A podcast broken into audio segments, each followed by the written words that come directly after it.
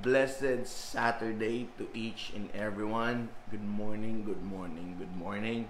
This is Pastor Alan, and welcome to this mini devotional series called The Word for the Day. Today is May 30, tomorrow is 31, and then on Monday, buong Metro Manila will be transitioning to MECQ to GCQ.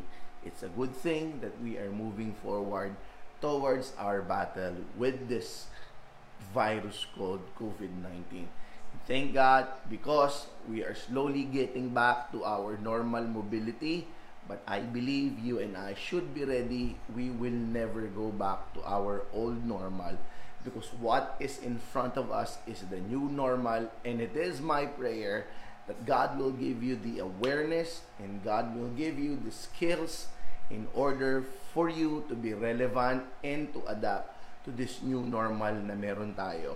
Huwag kang mag-alala, walang matanda, walang bata, because God said in 1 Corinthians 10.31, He will not allow us to give sa, He will not allow us to experience something or to face something that is beyond our capacity.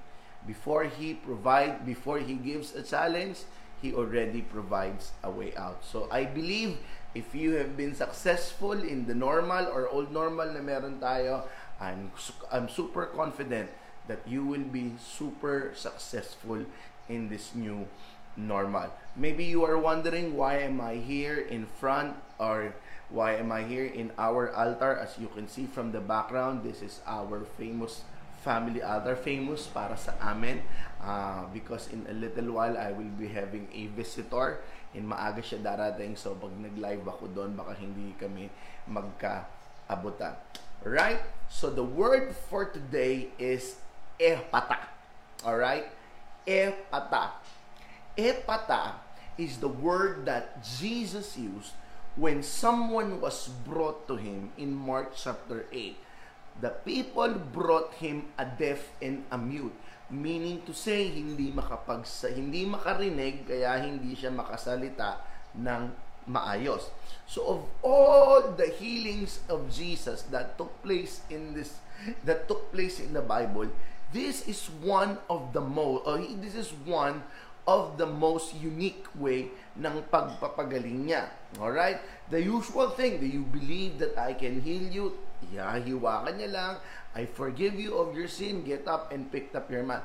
But this one dude, bingi at hindi makapagsalita. You have to understand, all right? It's because he cannot hear, that is why he cannot speak. Okay? Kaya nga 'di ba bulag pipi at bingi, magkaano na yung bingi at pipi. Okay? So nung dinala nila itong tao na ito, okay, hinawakan niya yung tenga, pinasok niya yung kamay sa tenga, yung finger niya sa tenga and he said, "Eh pata." All right? And all of the sudden, nakarinig yung mama. Pagkatapos, hinawakan niya yung dila and nilagyan niya ito ng kanyang saliva. I do not know why, but it, he did it. So, nilagyan niya, nakapagsalita yung mama. Nakarinig at nakapagsalita. And the word was efata. What does efata means? It simply means an Aramaic term, be open, be loosened. Be open, yung kanyang paninig, be loosened so that he would be able to speak again. Now, maybe you are wondering, eh ano naman sa amin yon, Pastor? What is it to us? Number one, I want you to understand, if you want someone na may sakit, if you want someone to have the courage to speak, if you want someone to have the courage to pay attention, to have the patience in paying attention, the best venue for us na pagdadalan sa eh ang ating Panginoong Jesus. Okay? Minsan marami tayong mga relationship sa buhay, minsan yung asawa, kapatid o kamag-anak natin that they're just having a hard time listening attentively and speaking wisely. I'm talking about the metaphor, hindi yung usual na sakit. Pero kung mayroong usual na sakit na bingi at hindi makapagsalita, best way is to give them to Jesus because God can heal them. But what I'm talking about is the metaphor. If we know someone who doesn't know how to listen intent- intently and who cannot speak wisely, let us bring them to Jesus Christ because God can open up their sense of hearing and God can loosen their sense of speaking so that they can speak wisely. Epata, be open and be loosen sa kanilang pagsasalita. Another thing that I want us to understand about the word epata is specifically for you. You who are listening right now. If you want to hear from God, in this past few days, you cannot hear from God. All right? The word ephata is for you.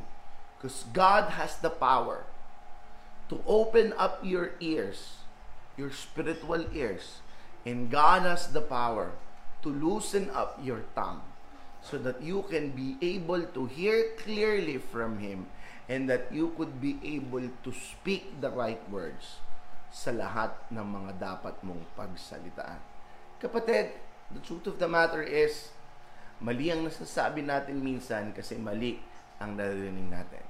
So this morning, the same power, the same anointing that God released into that word, epata, is the same thing that I am releasing to each and every one of us right now.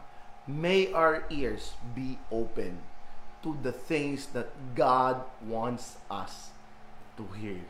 Sabi nga 'di ba ni Samuel, "Here I am, Lord, speak. I am listening."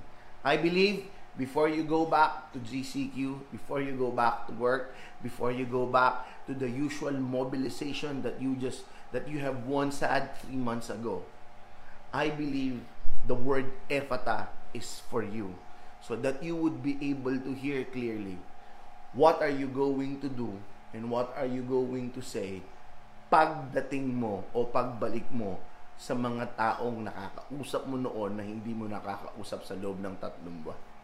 And I also pray a lot of people that you will meet again in the GCQ. Mga hindi mo nakita noon, ngayon makikita mo ulit. I believe that God wants you to speak the right word.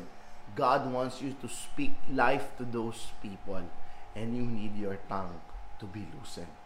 Brothers and sisters in Christ, I encourage you when it comes to the loosening of the tongue, tomorrow I invite you, please watch it on live or watch it on replay, our last series in the installment called Cinco de Mayo.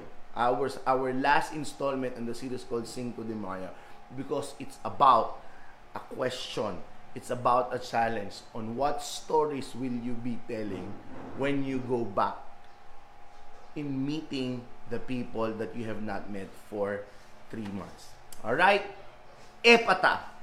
Be open and be loosened. In the name of Jesus Christ, let the power of Epata be upon you. Amen.